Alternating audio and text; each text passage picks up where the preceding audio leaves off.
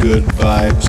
A good evening. Uh, do not attempt to adjust your radio. There is nothing wrong. The Knutsens. Have taken control as to bring you this special show. Who, who are the Knutsens? Only good vibes. Say what? Only good vibes is the plan. Only good vibes, good vibes. Okay, this is called the Knutsen effect. Hello. Oh, Dexter, what an absolute Looking well. pleasure. How you fellas doing today? Yeah, we're doing doing really well. How are you doing over there? Uh, we are well. We are well. My wife is still here with me. She's sitting over there in the corner. Hello. Hello. What's your wife's yeah, name, sorry Dexter? about yesterday. We kind of got something happened outside, and we kind of lost time and focus. Yeah, That's yeah, no no, no problem. Me, me and John just spend our lives on Zoom right now, Dexter. So don't worry about it. Okay. We're never off Zoom these days. And where are you right now, Doc? Dexter, are you at home right now? yes, yes, I'm home. I'm, we're downstairs in our little studio. Yeah, I'm, I'm liking the plaques you've got in the background there. That's looking good. Oh yeah, yeah. There's plaques all over this place. Trust me. What What are some of those ones, Dexter? What What are some of your pride and joy plaques? Well, uh, right now I got a ble- Beamer plaque, an unsung hero award, and a number one black single, top hot rack singles. Hold on a second. yes, get the tour. We're getting the tour, John. Oh, Nicki Minaj as well. There's my wife, What's your wife's name, Dexter? Judy. Hi, Judy. Judy. Yes, Judy. Hello from Glasgow, Scotland.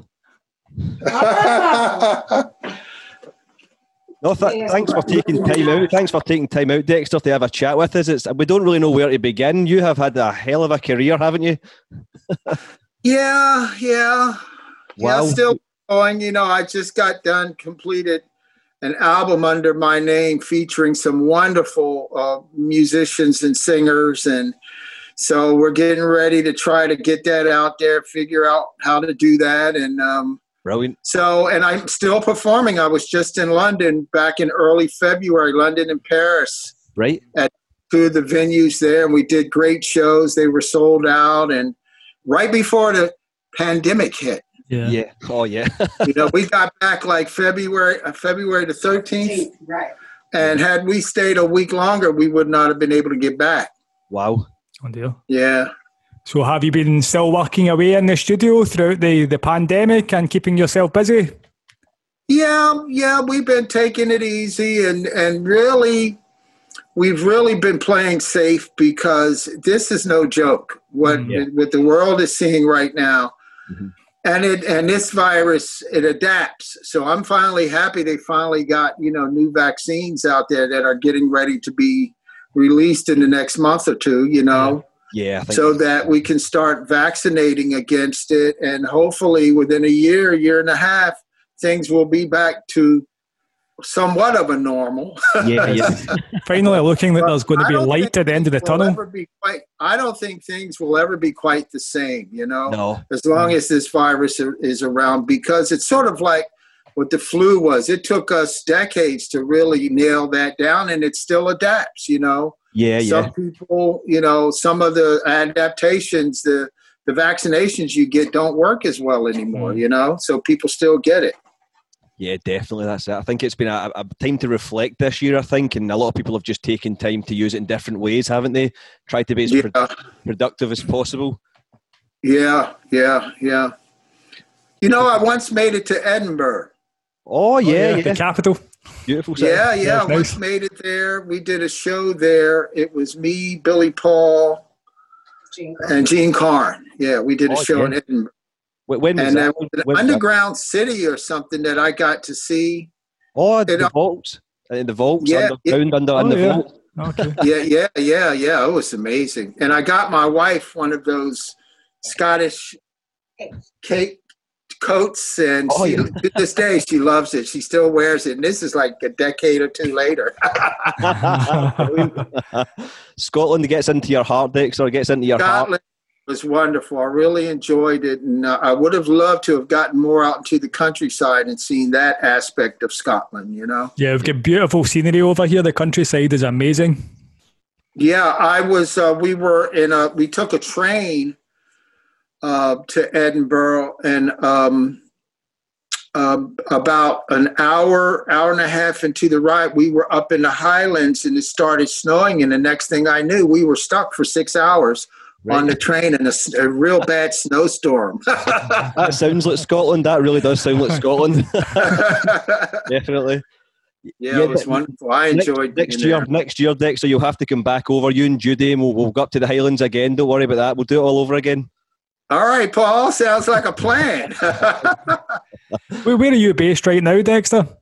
we are based in a little town in Pennsylvania called Elverson, Pennsylvania. All right. Okay. Brilliant.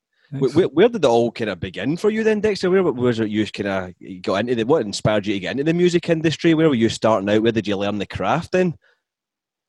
Well, how I really started was I was um, a little, as a little boy, I was an errand boy. See you, hon. See ya. Hi, Yeah. Judy.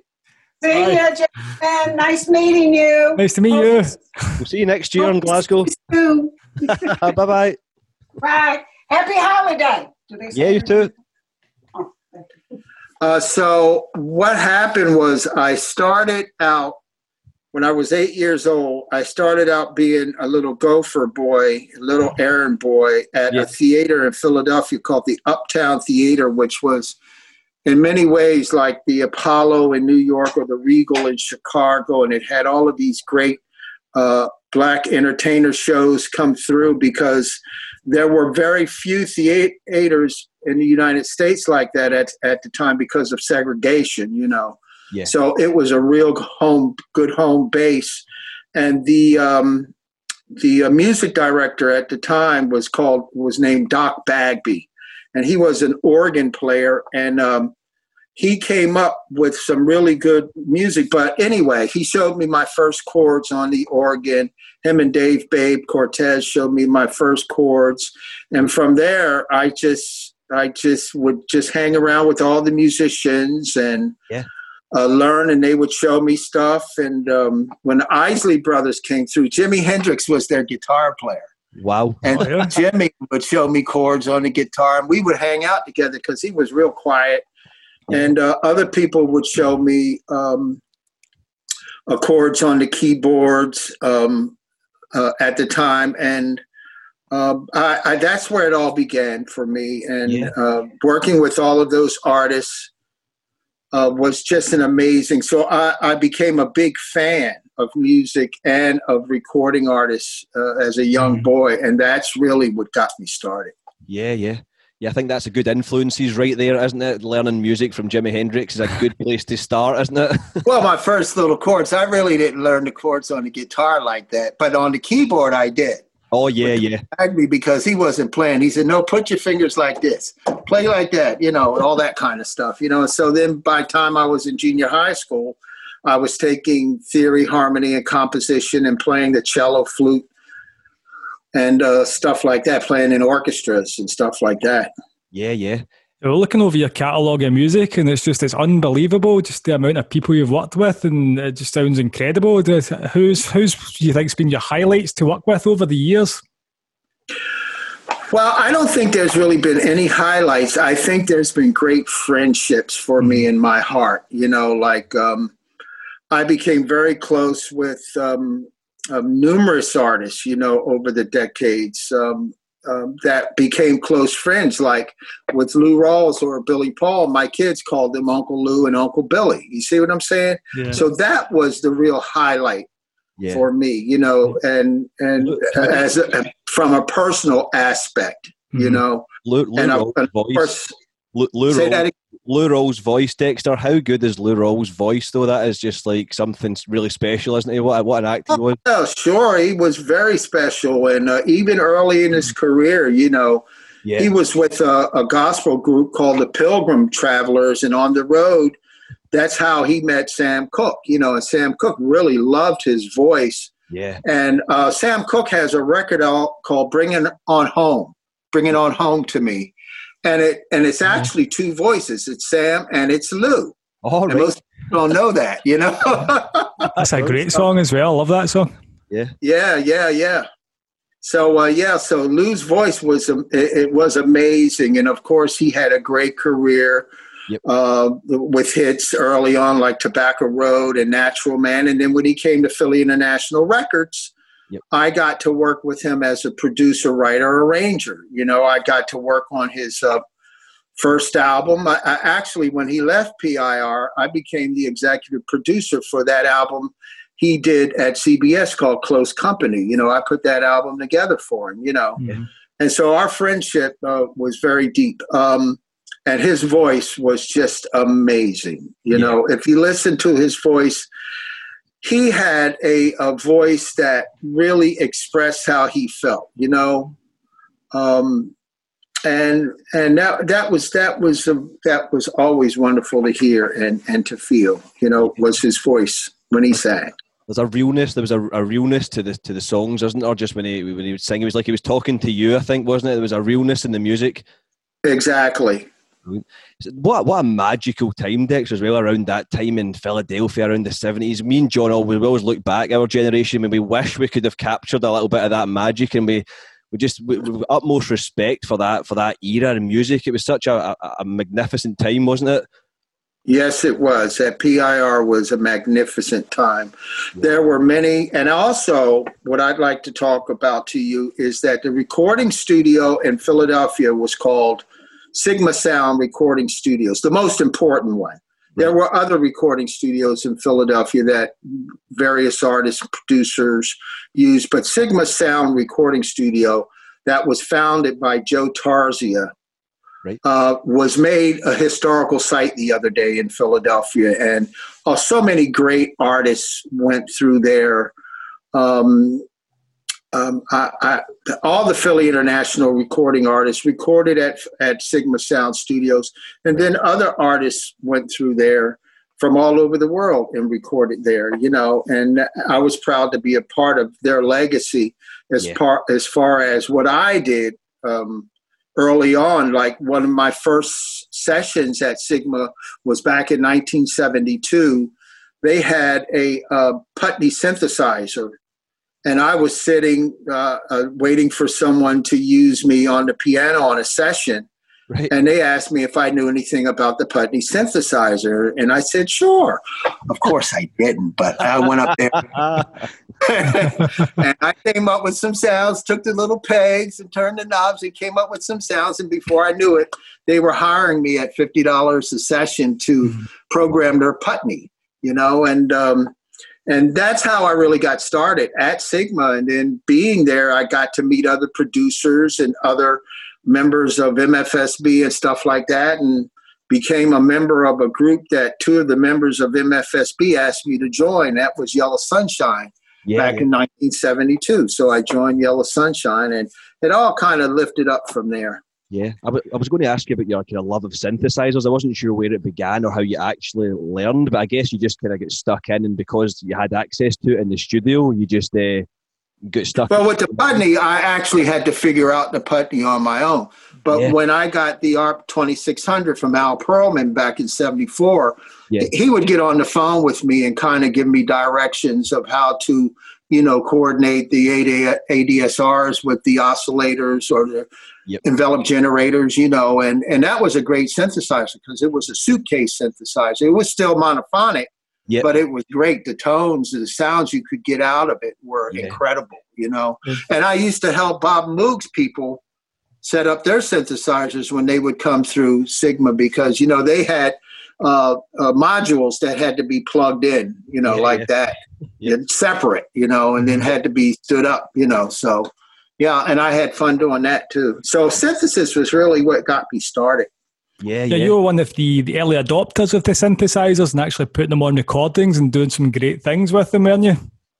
Yeah, yeah. I mean, there were people back in the late '60s and the '60s that were doing synthesis, but not too many. You know, uh, Yeah. Walter Carlos.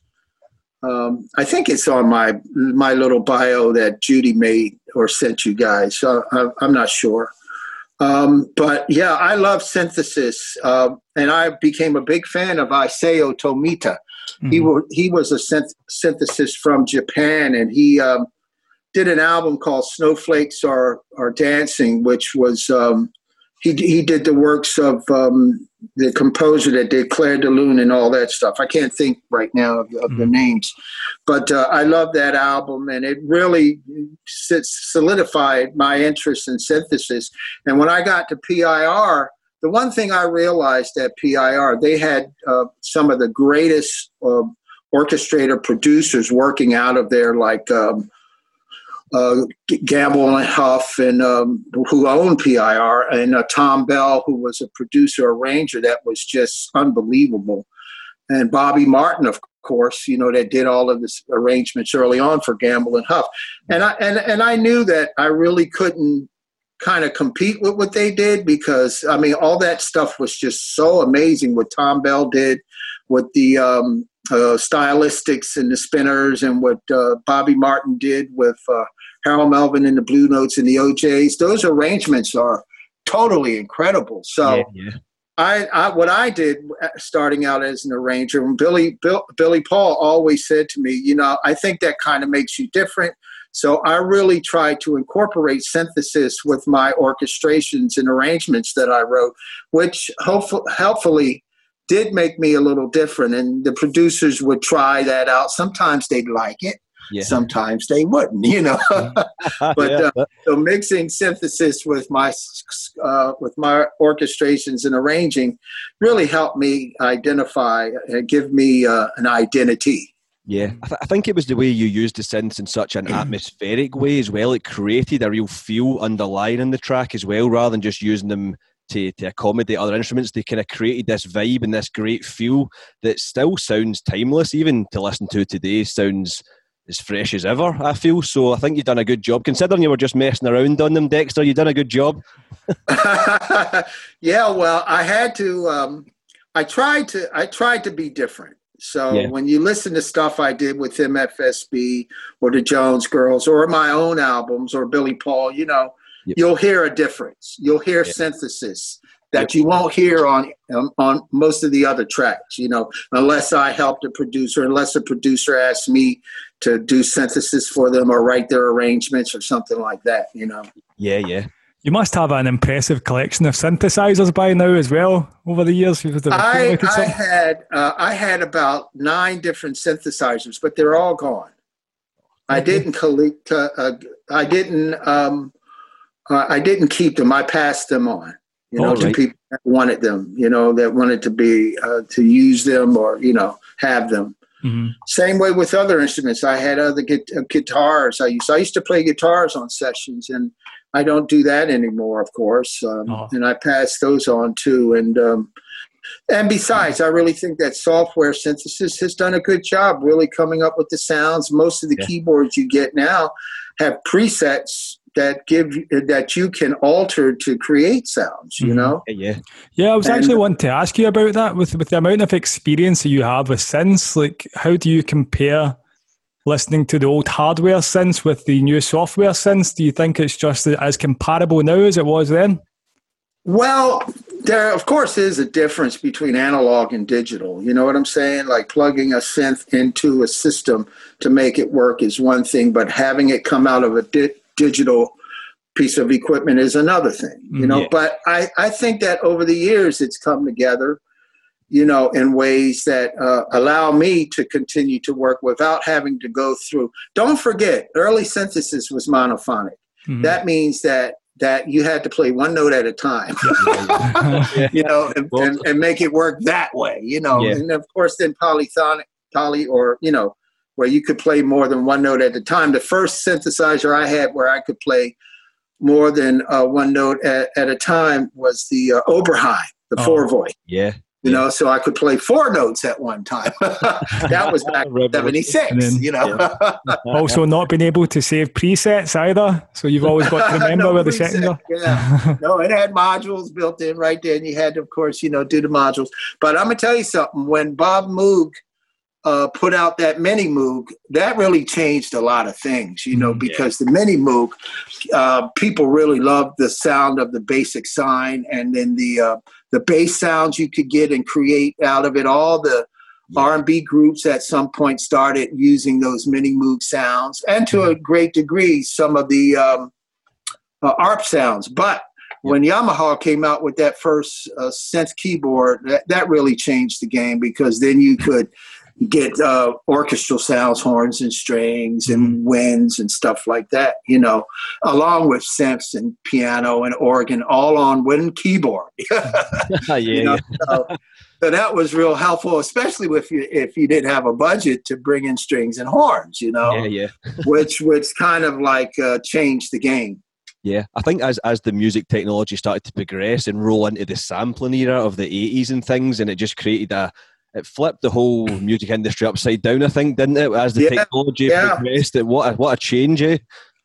sampling sampling really changed the game big time because Yeah. and i understand why because people couldn't afford uh, big productions you know where you had many many players and many many you know instrumentalists and stuff like that if you sampled something that you liked and if you added uh, some basic drums to it you could rap to it you could sing to it and you'd have your own sound you know? Yeah. and unfortunately early on samples did not pay for the for the writers that that created the music you know? It wasn't until the early 90s that legislation was created where sampling had to be licensed you know so that people could get paid and that's that's a good thing. I have a track um, called a theme from the planets the intro that um, daryl brown the great drummer that i worked with early on Yep. who has recently passed away um, that's been sampled. Uh, um, Sony says it's been sampled over 500 times, but other people say it was sampled that much, if not more, early on before licensing. You know, so Yeah, yeah, Yeah, it's your music incredible. has been sampled so much by so many other prolific artists as well, you know, like the Chemical Brothers, Jay Z, KRS-One. You know, there's so many people have taken inspiration from your music and, and kind of done their thing with it as well, which is, is an amazing thing as well. yeah, yeah, and I really appreciate it. You know, I'm I'm glad that you know for all of us who, who have been a part of the music, all the mu- musicians and singers and producers and writers and in studio engineers, it's so important that the, our music is still a part of, of what people want to hear, and uh, no matter which way they hear it, you know. Yeah, And I, I think that's wonderful. Yeah. I think it's a really exciting time uh, in music again because we're looking back towards all that, that great effort and all the, the standard that was set uh, in this throughout the 70s and trying to maybe capture a bit of that magic again. You know, the sampling thing still gets used obviously in its own way, but I think if people are trying to incorporate the live musicians again and just capture a bit more of that magic again and write original material, you know? Yeah, absolutely. And it's I think it's wonderful. I think that I'm hearing a lot of new young groups out there that are real groups as opposed to, you know, um, a, sa- a sample process, you know, where they've played their own instruments and and vocalized and s- some of that stuff s- sounds incredible and I really like it, you know. Yeah. Definitely. What, what what do you think in uh, the the modern era then, Dexter, with this whole uh, the way we stream music and the way we actually access music? You know, and I know there's a lot of kind of questions asked about people getting dues again and getting their, their royalties paid because it's it's so accessible now, but there's not a lot of money generated from the way people listen to music now, is there? It's such a different era. Well, it is. It is financially, it's a bit more difficult, but at the same time, streaming it's has found its way.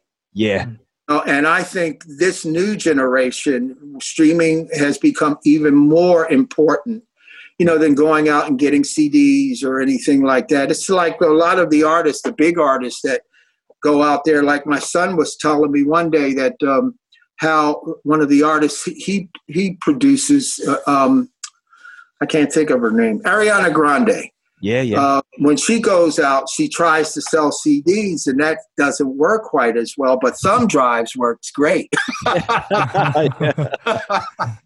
you know what I mean? so I'm saying thumb drives, really? Oh, well, that's that. that's interesting. But yeah, streaming streaming has um, really kind of taken over. You know, Yeah. in, in great ways because people are on their phones, they're on their pads, Yep. they're on their computers now more than ever, and that's not going away Mhm. but at least company uh, the the um, the sources out there that collect licensings and stuff like that are getting on top of it now. You know, more so than they were ten years ago, or even five years ago, for that matter. You know, Yeah, so yeah. it's it's becoming a new source for uh, artists and uh, well, mainly right now, basically uh, the writers. Uh, but now there's legislation out there that, that will allow artists to get paid too. You know, Okay. Uh, because generally when something gets played on the radio or, or streamed, it's the writers and the publishers that get money for the most part, unless it's on TV.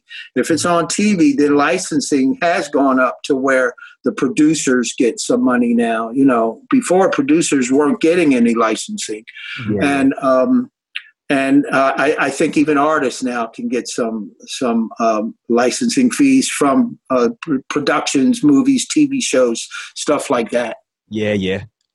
yeah. it I seems think that- almost like the with how accessible that music is now through streaming services, it's almost kind of devalued in a sense, like in a monetary sense. But that, I mean, the artistic credibility and the artistic value is still there. But in terms of people actually making a living from it, it seems to be a lot more difficult now than what it may have been before. Well, I, I agree with you, but then uh, there's one thing I can say about that. Yes, I agree. I think I think that for artists from say like my my time and or up until the 2000s, uh, yeah, it's more difficult for us get performances and stuff like that based on streaming or uh, streaming helping us. But some of these new artists, hmm uh, streaming is everything.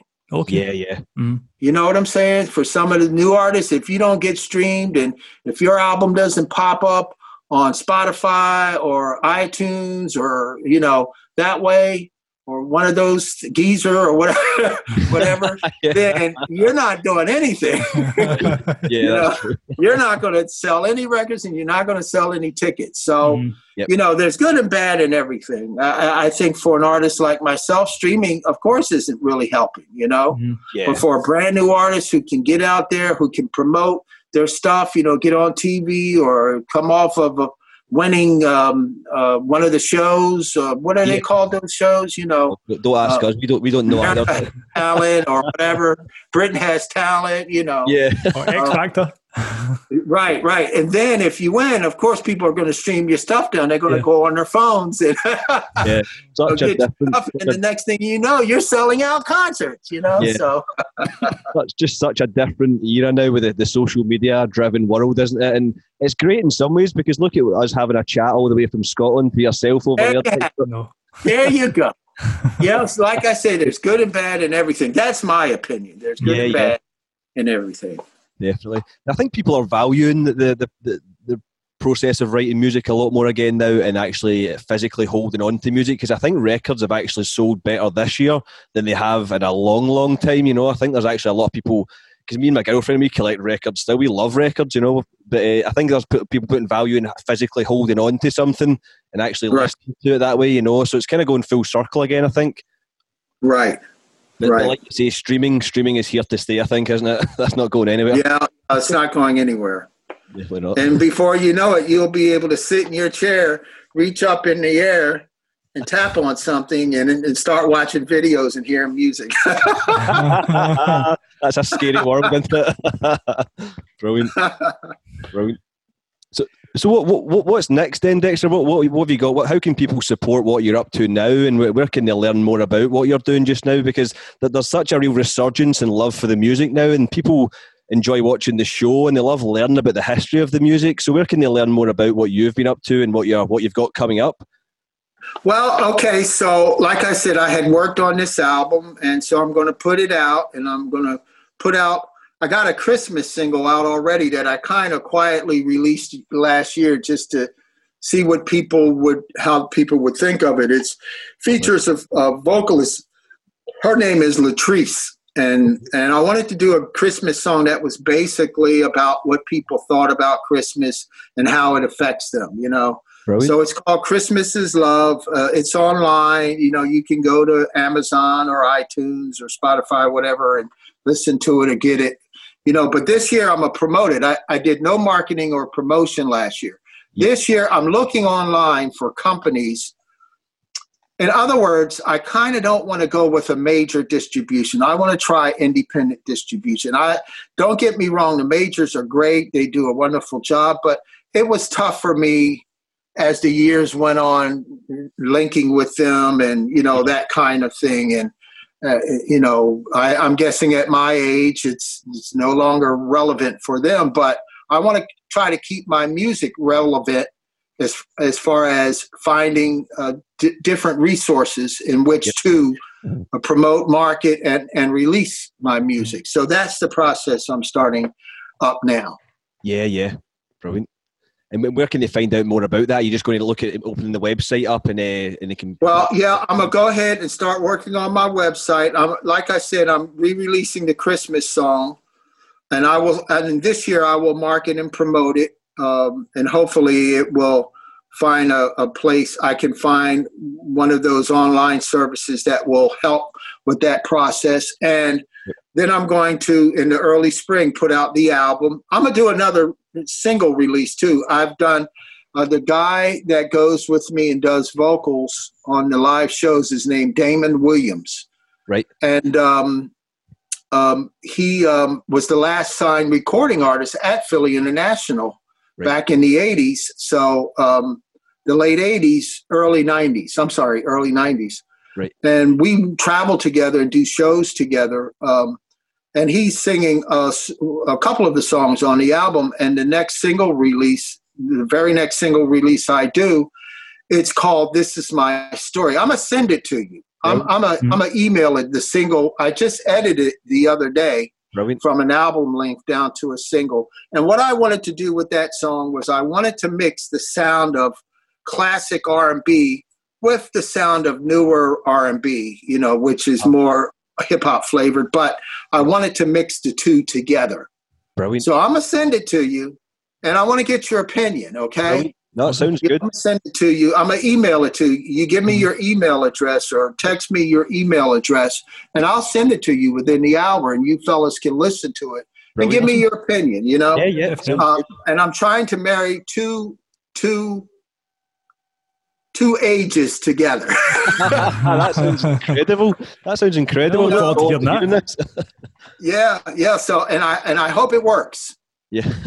That's you know, you, s- you sound You know, more inspired. the guy's doing all the little background parts, and he's doing the lead, all the lead parts. Yeah. And um, I think he's a phenomenal singer, and and so uh, you'll let me know what you think. Sounds Mhm. good. We'll we'll always support you, Dexter, and what you guys, what you're up to, and things like that. We'll always show our support and try our best to. That's the reason we get guys like yourself on for a chat on here, just to support the musicians and and just and spread the history and just try and uh, help educate people who are getting into the music now, who maybe didn't realise where it came from and what the backstory was. You know, so we'll always do our best to support. I really appreciate that. I really do, fellas. Uh, it, it really means a lot. Um, uh, you, you folks over there have been extremely supportive of, of, of cultural music for many, many decades, you know? Yeah. And I, and I, for one, uh, am so happy that that continues to this day. Yeah, yeah. Dexter, can I ask as well, what, what kind of advice would you give to like young, maybe aspiring producers that are maybe starting to mess around with a bit of synthesis and things like that as well? Is there any advice you would give to people out there that are, are just getting into it? Well, the first thing I would say is do your homework. You know, find, you know, study up on the history of synthesis as far as that's concerned. Um, you know, from the Ondes Martenot uh, to Thur- Thur- Theremin to um, Yep. Moog to ARP and so forth and so forth. Yeah. You know what I'm saying? Yep. Yeah, yeah. and then listen to the sounds you know study the sounds find out what a sine wave is all about find out what oscillation is all about so forth you know Mhm. And then when you go to your keyboards find what makes you what what rings a bell to you you know and then try to develop that Mhm. and once you think you have it at a good place where you think you can really use it then do that just don't you know cut a record and say okay well i got a sound here and and that's it Yep. do, do some studying Mhm. you know learn learn about the sonics that will make you feel best you know what i'm Mhm. saying Yep. because you, it, it's what's inside of you that you're going to have to share with the world what what you feel about a sound how you project the sonics It's what's going to make you different or acceptable or not not acceptable. Yeah. you know, and that way you learn through the process, you learn through your mistakes, but you also learn through success, you know? Yeah. And and that's the best I can way I can put it. That's brilliant. Brilliant advice and good Good advice, John. brilliant. No, thanks a lot for taking time out to actually have a chat with us. I was going to say, see, in that studio over there, if you ever come across an old dusty synthesizer that uh, slipped through the net, you, you make sure you give me and John a call about that, okay? And we'll take that off your hands, all right? you know, there's a the guy that I worked with in February, um, who was the MD and bass player on our sh- our shows at the um, at the Jazz Cafe in London and the New Morning in Paris. His name is Er- Ernest McCone, Right. and and he has. I'm sending you a picture that he sent me.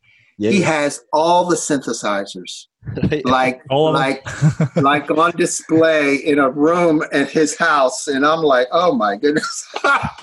we need to, John, we need to go. John, we're taking we, need, we need to bring your brother as well. yeah, yeah. Yeah.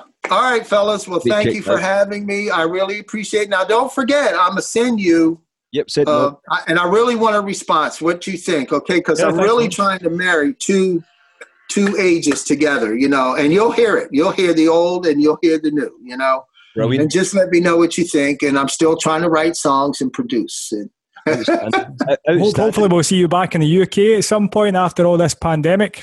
Oh yeah, yeah, yeah, yeah, yeah. I was supposed to do a bunch of stuff last year, but uh, I mean, I mean, it's- not last year, this year, but it all got canceled. You know, I was going to yeah. do Camp Soul in the Oh, yeah. UK. I was going to do a few other things. Go Right. back to the Jazz Cafe. Uh, there's uh, Ronnie Scott's had reached out. You know, Yeah, so yeah. all these places had reached out, and I, we all got shut down. Yeah. Ne- next year, Dexter, you'll come over. We'll go to the Highlands. We'll all go together. Me, John, you, and Judy. We'll have a great time. Well, listen, I would love to come back to Scotland. So if you know of a promoter over there, pl- please link him up. Yeah, brilliant. Now you take care of And yourself. look, look, look, a good idea would be to go online uh, because all these people that were in the audiences, they made videos and post them on YouTube of the shows of Yep. some of the so- songs we did at, at the Jazz Cafe or at the New Morning. So go take a look, see. Ah, Brilliant. definitely.